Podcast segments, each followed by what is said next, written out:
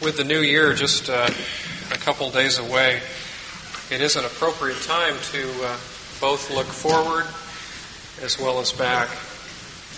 Uh, the next couple days, the uh, TV waves will be full of broadcasts that highlight both our achievements and our failures as uh, as human beings. Uh, I picked up the most recent copy of Life magazine yesterday, and I was struck particularly by the number of catastrophes that we've seen in our world uh, just these last few uh, months. First, the earthquake in Mexico left uh, 5,000 people dead and uh, 150,000 homeless. And then the eruption of uh, Nevado del Ruiz in Colombia, leaving more than 20,000 people either dead or missing. And as I was thinking of that, I was thinking that perhaps uh, there are other calamities or other ways in which uh, our lives have been left to shambles as we come to the end of this year, either through mistakes that we've made or personal failures that uh, that we've endured this year. And what I'd like to do this morning is to take a look at a passage of Scripture that I think offers a word of encouragement if you're feeling a bit like a failure or if as you look at your life you're uh, thinking that it is a bit in a shambles. Would you turn with me to uh, John chapter 21? The account here is the account of Peter's restoration. Uh, John is the only gospel writer who includes it. The uh, synoptics omit it. It was written some uh, 15 to 20 years after Peter's death. And I think John included it in his gospel because he knew that at times when we feel a bit like failures, we could uh, glean encouragement and refreshment from this passage. Let's begin reading in verse 1. John says, After these things, Jesus manifested himself again to the disciples at the Sea of Tiberias, and he manifested himself in this way. There were together Simon Peter, and Thomas called Didymus, and Nathanael of Cana in Galilee, and the sons of Zebedee, and two others of his disciples. And Peter said to them, I'm going fishing. And they replied, We will come with you also. They went out and got into the boat, and that night they caught nothing. Now, John tells us that uh, this happened after these things He's referring to the uh, two prior appearances of our Lord uh, recorded for us in John 20. You remember the story where the Lord appeared to the uh, uh to the eleven minus Thomas. He uh, shared a meal with them, and then uh, because of Thomas's doubting, he came back a few days later and had dinner with them again. John says that following these two earlier manifestations of our Lord, he appears again, but this time at the Sea of Tiberias. And that's simply uh, one of several names for the Sea of Galilee. If you remember in the, uh, the Gospel of Mark and Matthew, Jesus told his disciples that uh, after he uh, was raised from the dead, that he would meet them in Galilee. He met Mary, uh, who had come to the tomb after his resurrection, and when he uh, spoke with her, he said, Go tell my disciples to meet me in Galilee. And now the Lord had, uh, had appeared in Galilee, as he had promised, to seven disciples. We're told that Peter, Thomas, Nathanael were there, along with uh, James and John, the sons of Zebedee, and then two others who uh, remain unnamed at this point. And I can just kind of picture the setting. The uh, uh, the sun is, is going down. It's it's evening, and uh, that's usually the best time to go fishing uh, in Palestine. Peter says to the disciples, "I'm going fishing," and, and the other six uh, chime in along with him. Well, we'll we'll come along with you, and they all hop into the boat and row out a ways into the middle of the lake and uh, spend all night fishing. For myself, I think that there's more than a simple fishing trip that John has in mind here. if you recall the uh, the uh, Last Supper and then the account of, of Jesus' arrest, you'll remember that just prior to this, a matter of, of a few days or a week or two prior to this, Peter had vowed allegiance to the Lord. He said, uh, Though all may fall away, Lord, I won't. I'll be there by your side. He said in Luke's uh, Gospel to the Lord that uh, I am both ready to go to prison and to death for you. And yet, Peter had not succeeded in uh, living up to those promises. He failed, and uh, you remember the story. Jesus was arrested in the garden. He was taken to the uh, uh to the high priest's house. Uh, at his arrest, all of his disciples scattered. Peter scattered. Uh, he ran too, but he ran in the direction of the Lord, at a, kept at a distance back. And uh, he entered the courtyard. He was warming himself by the, the uh, charcoal fire, kind of watching the, the uh, trial proceedings going on. And a little slave girl came up to Peter, and, and she kind of uh, looked him over once or twice, and, and she said, you're, you're one of the Lord's followers, aren't you? You're one of Jesus' followers. Peter said, No, not me. I don't belong to him. And then an old man came up with his cane and and he was warming himself by his fire. And uh, he said, Aren't you a Galilean? You must know Christ, uh, Jesus of Nazareth. And uh, Peter said, No, it's not me. And then finally, the, uh, the inevitable third denial. And Luke in his gospel says that uh, as soon as Peter had denied the Lord the third time, the cock crowed and Luke says, And the Lord turned and looked at Peter, and Peter remembered the word of the Lord, how he had told him, Before a cock crows today, you will deny me three times. And he went outside and wept bitterly. I can just imagine how Peter must have felt the Lord's piercing look as the cock crows, and as Peter realized that he hadn't lived up to his promises. Probably felt ashamed, certainly felt like he was a failure, perhaps felt like the Lord could never use him again. And maybe as you review 1985, uh, you feel a bit like that. Um, if you're like me, you probably started out well last January with uh, a lot of promises, resolutions to be a better husband or maybe a better wife or parent, or maybe a, a vow to read the scriptures more, to study or to pray.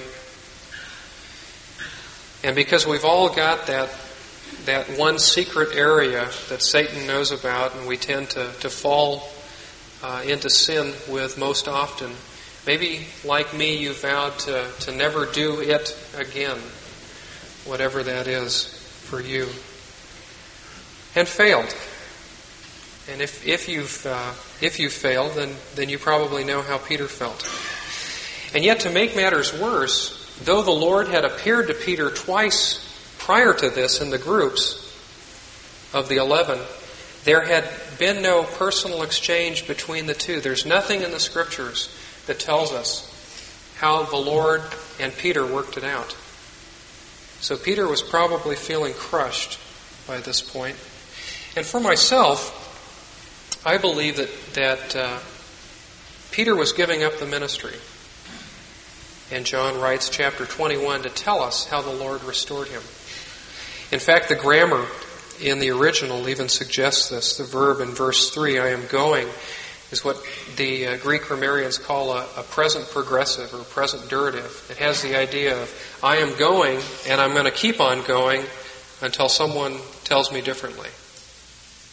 And you can see the impact or the influence that Peter was even at this point continuing to have on the others because six more hop in the boat with him and they row out into the middle of the lake. Peter thought, if I can't succeed at ministry, why try? Why not go back to something that I know how to do? Something that I've been trained to do by profession. Something that I can succeed at. Why not go back to fishing? Yet in verse 3, John tells us that uh, though they fished all night, they couldn't catch a thing. Have you ever had that experience where you've uh, tried to run from the Lord? Where you've tried to uh, escape His will or His plan for your life, to do something that you prefer to do, only to find that uh, it doesn't satisfy, it doesn't fulfill? I have. Uh, it's one of the reasons why I can relate so well to Peter. Well, let's see how the Lord restored him and brings him back to a place of, of usefulness. In verse 4, John says, But when the day was now breaking, Jesus stood on the beach, yet the disciples did not know that it was Jesus. He said to them, Little children, you do not have any fish, do you? And they answered, No. He said to them, Cast the net on the right side of the boat, and you'll find a catch. They cast, therefore, and and when they did, they were not able to haul it in because of the great multitude of fish. Just try and picture the setting in your mind. You're in the middle of a boat in the Sea of Galilee, and there's a stranger off at a distance. John tells us that it was uh, it was just about dawn. They didn't recognize who he was either because it was still too dark, or maybe uh, he was appearing in his resurrected body. Or who knows, maybe there was a temperature inversion uh, hanging over the Sea of Galilee and couldn't see through the fog and the smog. But uh, for whatever reason, uh, they hear the voice and they see faintly the figure. And he says, uh, Have you caught any fish? And they reluctantly shake their head no. And he says, Well, cast, cast the net one more time. If I were them, I probably would have uh, complained. Oh, you got to be kidding. I've been fishing all night. We've tried that right side. We've tried the left side. We've tried in front of the boat and behind the boat, and there's nothing, there's no fish out here. Uh, but they didn't. They responded uh, obediently with hopefulness. And, uh, and they land the largest catch of fish, John says, that they, they had ever caught before. And I imagine if I were in the boat, I probably would have been rejoicing at that point, having worked so hard and been so tired, and finally, uh, finally landing such a large catch. And yet, as I read this uh, passage this last week, I had to ask myself the question: Why this miracle? You know, the Lord has walked on water before; He's uh, ceased the storms. Why would He multiply fish? And then I remembered, as perhaps Peter remembered, that three years prior to this, this was the exact miracle that the Lord used to restore Peter, or rather to call him into the ministry. You remember the story in Luke chapter 5. Luke tells us that uh, Jesus had been teaching up in the uh, northern uh, parts of Galilee. He came to Capernaum and he was teaching on the uh, on the beach and the crowds began to press in around him. And it became so crowded that people couldn't even see him, and he was having a hard time teaching. And he saw a couple fishermen who had been fishing all night, and they were cleaning their nets uh, on the the, uh, the edge of the shore. And uh, one of the one of the uh, fishermen was Peter. And he, he went up to Peter and said, "Peter, can I borrow your boat for a few minutes? I'd like to uh, I'd like to have you row me out a few uh, yards so I can teach this uh, this multitude of people. And if you've ever been to the Sea of Galilee, you know that it's it's set in a basin that's surrounded by mountains all the way around. And as you sit in the middle of the lake and you look out, it, it creates a natural amphitheater. So as people were, were sitting there, the Lord taught them. And when he was done teaching, he turned to Peter and he said, Peter, have you caught any fish? And Peter said, Lord, we've, uh, we've worked all night long and haven't caught a thing. And he said, Cast your net one more time. And Peter cast his net, and they caught so much fish that the, that the uh, nets began to tear, and, and James and John had to bring their boat over to help drag the, uh, the fish to shore. And Peter fell on his knees in, his, in, in the boat, and he, he said to the Lord, Depart from me, Lord, for I'm a sinful man. And Jesus looked at Peter with those eyes and he, He picked him up and he said, Peter, from now on you're going to be catching men. And Luke tells us that as soon as they got to shore, all four fishermen left their boats and they followed the Lord. And for the next two and a half years, Jesus taught them how to minister to people. And yet, Peter had not done all that well. And here, as they were sitting in this boat some two and a half years later, the Lord performs the same miracle. And you can imagine what must have gone on in Peter's mind. Perhaps he realized through this miracle that, that the Lord wanted to use him after all, that he hadn't been disqualified from service or from ministry. And in verse 7, we're told that John turns to Peter and, and John says, It's the Lord. And when Simon heard it, Simon Peter heard it, he put on his outer garment, for he was stripped for work, and he threw himself into the sea. You see, he doesn't fall to his knees and shout, Depart from me, Lord, for I'm a sinful man. He doesn't do that this time. Instead, he jumps into the lake and starts swimming towards his Lord. And though we'll never know for sure, uh, I'd like to believe that, that Peter probably broke all speed records that night for the 100 yard freestyle.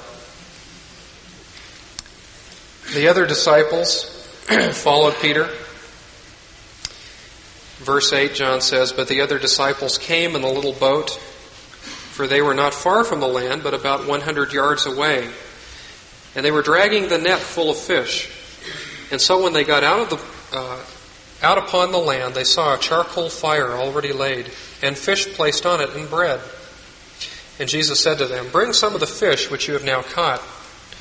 Simon Peter went up and drew the net to the land, full of large fish, in fact, 153.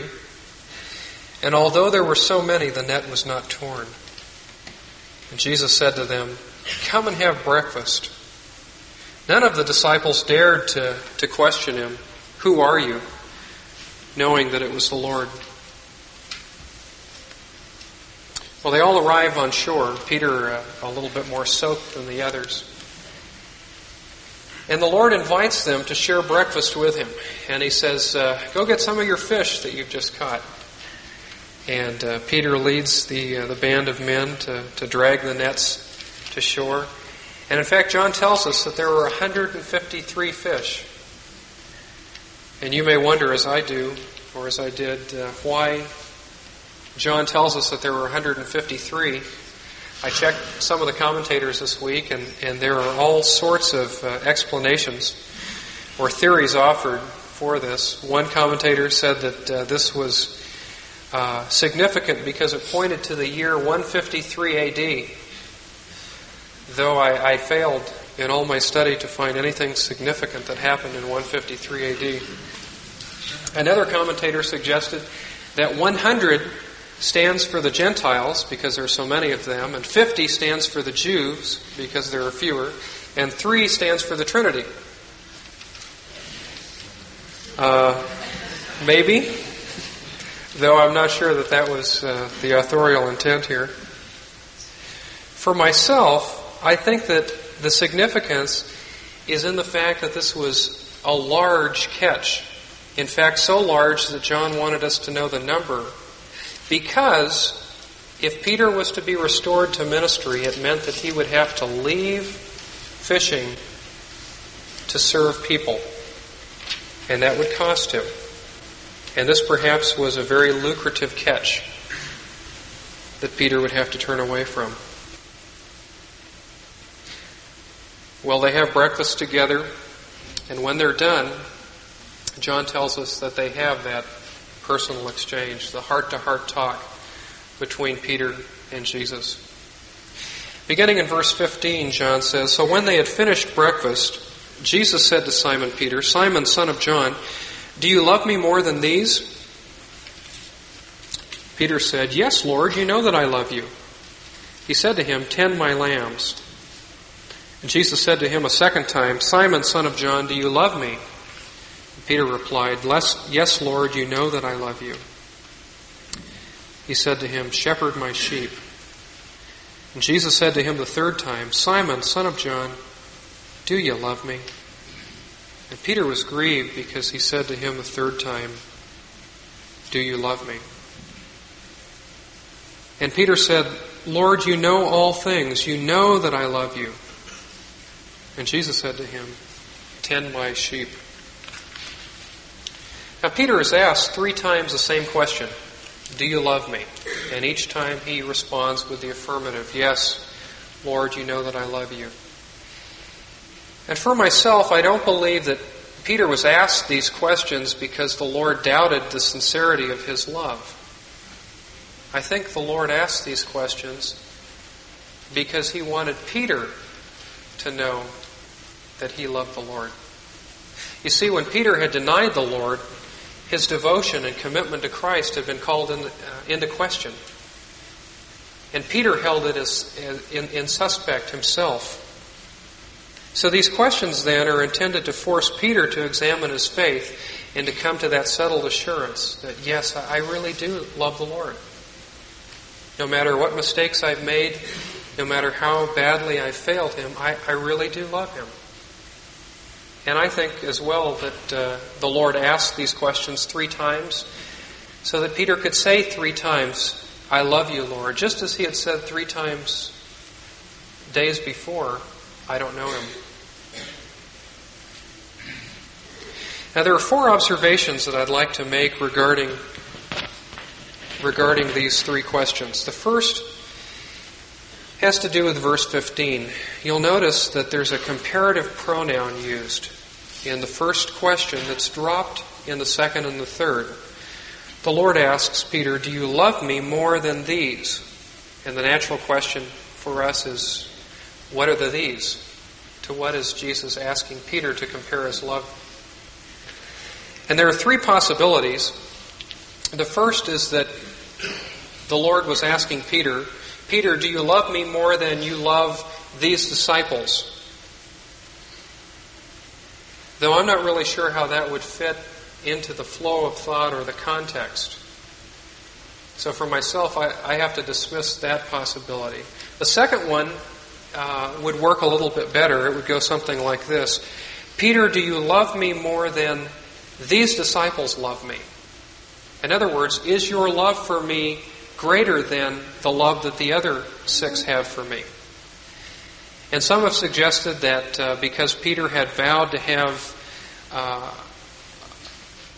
a stronger commitment to Christ some days prior to this, he said, Though all may fall away, I will never fall away. They suggest that this is why the Lord asked this question. In other words, Peter, are you still sure that your love for me is greater than everyone else? But for myself, I don't think that our Lord works that way. I don't think that He asks us to compare our love for Him with the love that others have for Him. And also, you'll notice that Peter responds, Yes, Lord, you know that I love you.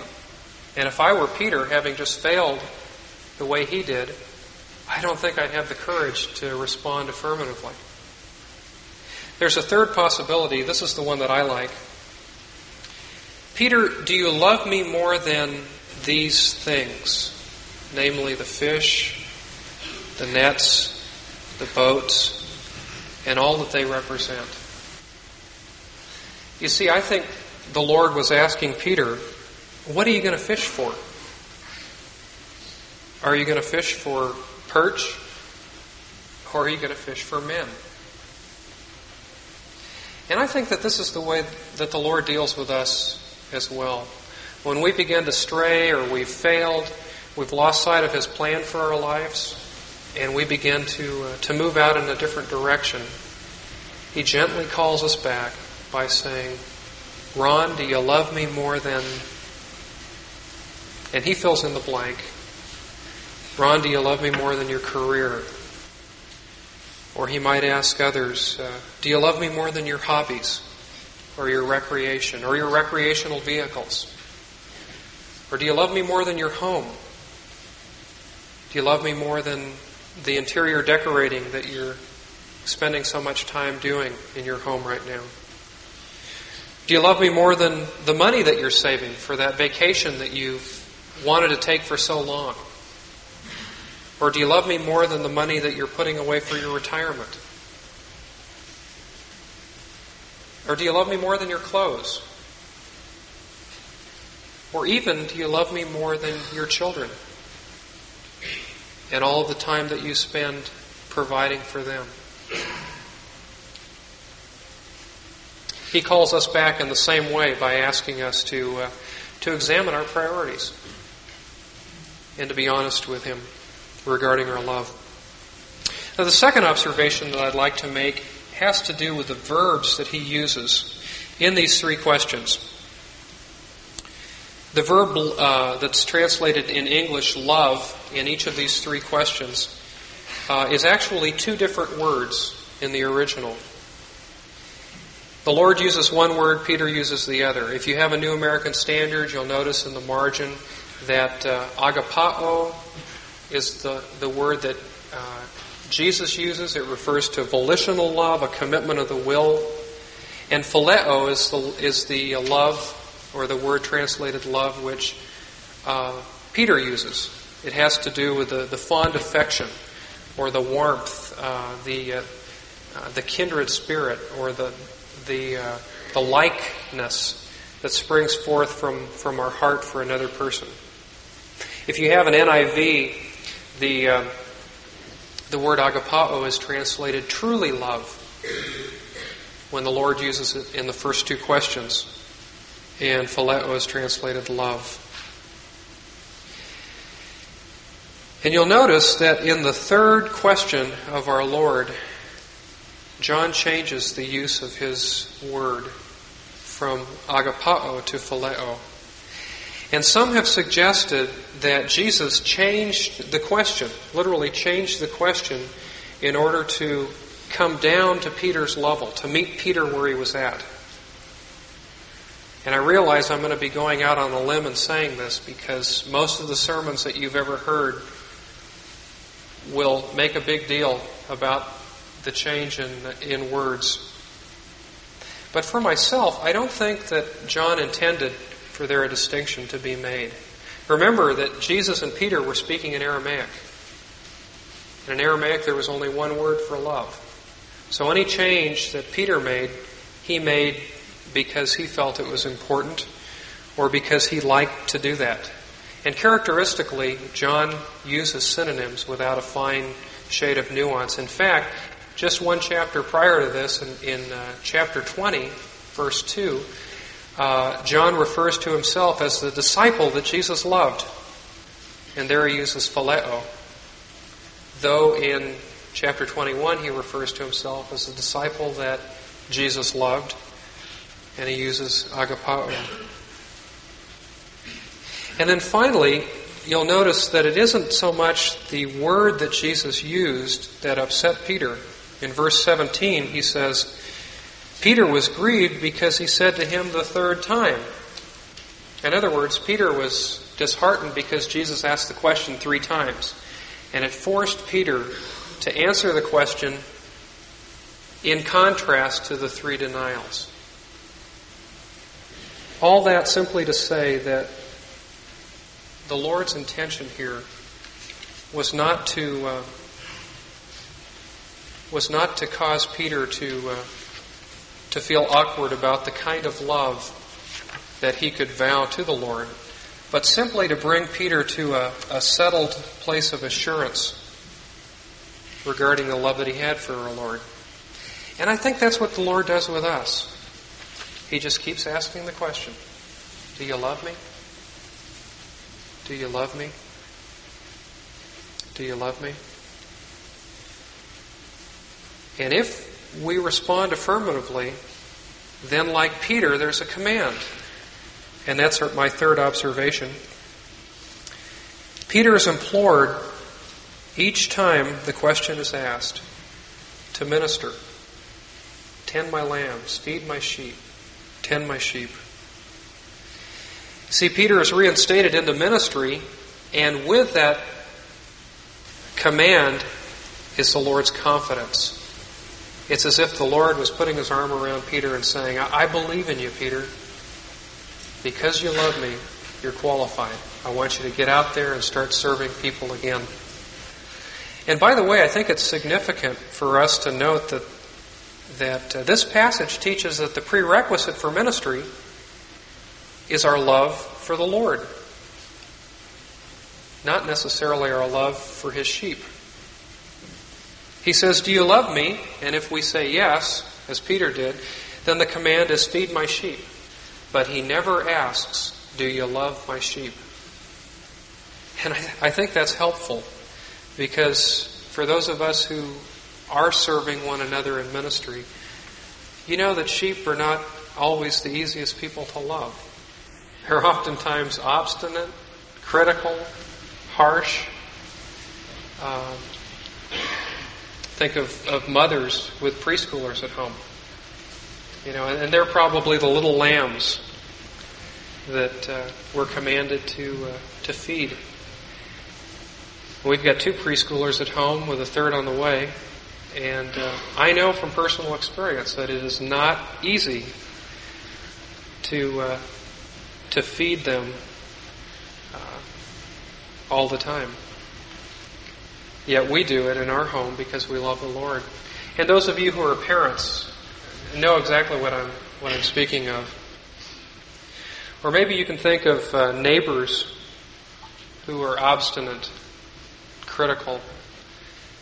They just don't do things the way you'd like them to. They they, they don't mow their grass. Uh, they don't. They won't paint their house. You know, and theirs is the only house on the block that, that is making the whole place uh, look bad.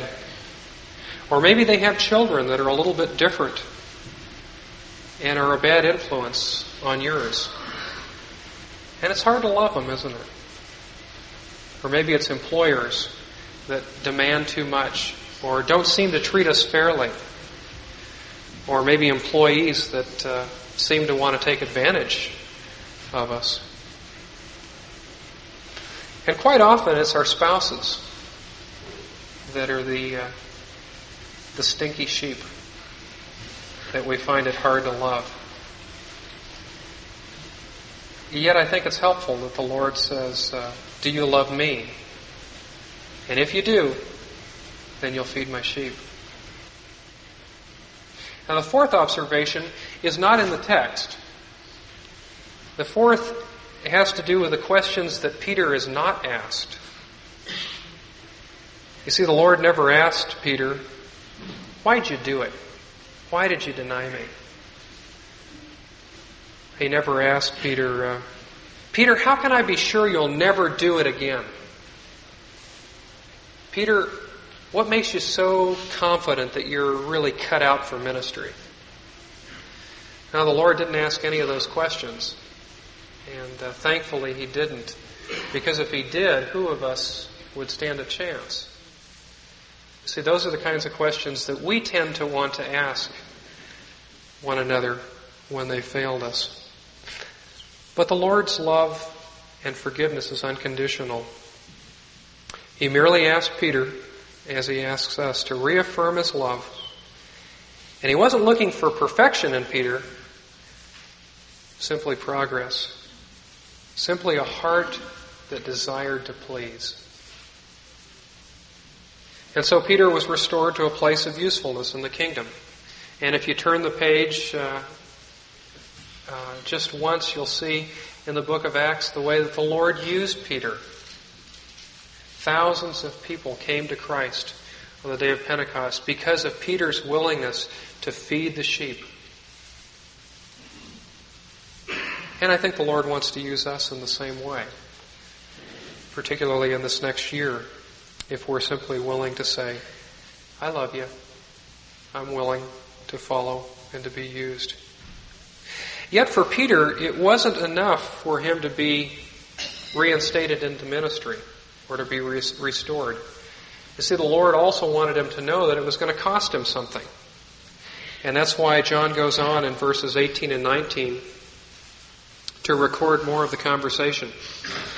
Truly, truly, I say to you, when you were younger, you used to gird yourself and walk wherever you wished. But when you grow old, you'll stretch out your hands, and someone else will gird you and bring you where you do not wish to go. Now, this he said, signifying by what kind of death he would glorify God. And when he'd spoken this, he said to Peter, Follow me. You see, for Peter, the commitment would cost him his very life. John writes this, as I said before, after Peter's death. And the early church took verse 18 as a prophetic word from our Lord that uh, Peter would, would be crucified. And Eusebius, the early church historian, tells us that late in Peter's life, he went to Rome, he was imprisoned, and was sentenced to be uh, hung on the cross. And in fact, he tells us that Peter asked to be hung upside down because he didn't feel worthy to die in the same manner that Jesus died. Yet, despite all of the agony and all of the pain that lay before him, the Lord commands, Follow me. And I think that's instructive as well. We too need to remember that faithfulness to God is not always going to be easy. It won't always be satisfying as we would like it to be. I think of, of Dan and Monica Brown and uh, their team members that have invested two years uh, on the field, even more preparing for it, to minister uh, in the Middle East. And yet, just this fall, the team was arrested, and uh, the men were required to spend five, nearly six weeks in, in prison, separated from their their wives and children. It cost them to follow the Lord. It cost them to love Him. Now, it may not cost us in the same way, but on the other hand, it may cost us in, in other ways. It may cost us time or convenience. It may cost us money. Thinking particularly in, in our parenting, it may mean putting off something that we've really wanted to do for a long time. Maybe to take that vacation or to, to buy that whatever for our home. Because we're investing our money in our children instead. It may mean feeling ostracized from other people, maybe neighbors or work associates. And in some cases, it may even mean losing our job because we're willing to stand for righteousness and for what Jesus stood for. Because we're unable to say, yes, I'll do that if, if it happens to be wrong. And I wonder how in the world can we uh, can we ever follow the Lord if uh, if it will cost us? And there's no no way of knowing what it will cost because God has a different plan, a different track that each of us are running on. Well, how can we remain faithful? How can we uh, truly love the Lord? Well, I think John gives us a clue in verses 20 through 22, and that has to do with focusing on Him rather than focusing on others. John says, Peter, therefore, or excuse me, Peter turning around saw John, the disciple that Jesus loved. Verse 21. And Peter said to the Lord, Well, what about this man? I can just picture Peter. He's thinking, if it's going to cost me my life, well, what's it going to cost him? And what about these other five guys that are on the beach with us? What's it going to cost them? And the Lord responds by saying, uh, Peter, if, uh, if I want him to remain until I come, in other words, if I spare his life, what is that to you? Peter, you follow me. You follow me, Peter, no matter what I'm doing with other people. You see, looking at others is always a losing proposition. One of the reasons is that we like to compare our struggles with other people's comforts.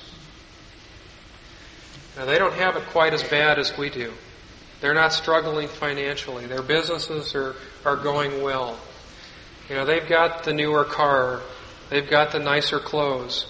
Um, uh, their children are following the Lord. And by comparison, we always seem to be losers. And we can't help but ask the question of the Lord, why me and not them? Why do you keep giving it to me? All of these troubles and trials and frustrations. And frankly, there isn't an easy answer for that.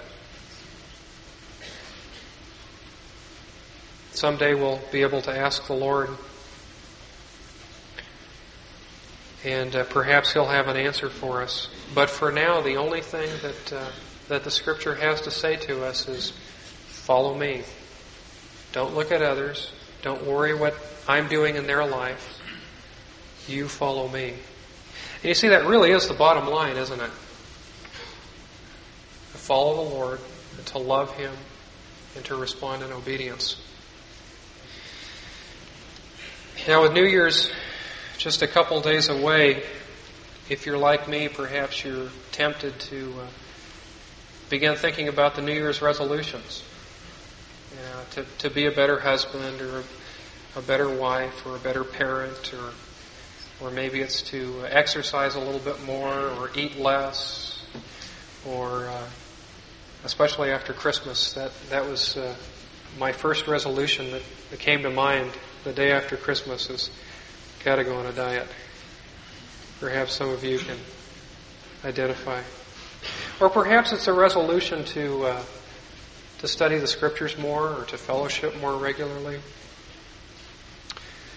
Well, as good as those are, let me suggest just one New Year's resolution for this next year. Because if I'm honest with myself, I can't even remember 90% of the resolutions I made last January. And the other 10% that I do remember, I never kept to begin with. In fact, in Peters and Waterman's book, uh, In Search of Excellence, they say that simplicity is the key to success. And one of the watchwords for the, the big companies, the excellent companies that they talk about, goes like this More than two objectives is no objective. So try this one on for uh, this next year. And that's namely to love and follow the Lord. And let Him worry about all, this, all the other things. Just simply to reaffirm our commitment to Him, our affection and our love for Him, and to say, I'm willing to follow. I'm listening. I want to be attentive to your voice, Lord. I want to be obedient to what you ask of me. I just want to follow you. This last October, the elders here at Cole went up to uh, Cascade for a couple days on their annual uh, elders retreat, and I was told when they returned that their objective for this next year is simply to study the Word and to pray as the, uh, uh, the leaders of the first church did in Acts chapter 6. And I thought how refreshing that is that that's their priority. And I think perhaps we need to, to examine our priorities as we uh, begin this new year and to reflect on what the Lord would want of us. And as you look back over 1985, if you've somehow failed the Lord, if, if you've blown it, if you feel like your life is in a shambles, that you've uh, denied the Lord in some way, please know that He loves you and He extends His forgiveness and acceptance. His love for you hasn't changed. You're not disqualified. Just like Peter, He wants to use you. And all you need to do is to say, as Peter did, I love you, Lord. And yes, I'll follow. I'll follow where you lead. Would you stand with me as we pray? Father, thank you for unconditional love and forgiveness. Thank you for this example from Peter's life. We so much want to say this morning that we love you and that we want you to be the, uh, the priority of our life. We want to uh, to be preoccupied with knowing you more this next year. And yet, Father, we're, we're weak, and we know that uh, uh, our tendency is to uh, to take our eyes off of you and to look at others or our circumstances or or even our inadequacies, and to lose sight of the uh, the power resident within us because you live. So, Father, I pray that you would gently prod us each day to to look at you to draw upon your resources and to love you as, as we really want to. We look forward to this new year with anticipation of what you're going to do in our lives and with our families. And uh, we simply want to say thank you. In Jesus' name we pray. Amen.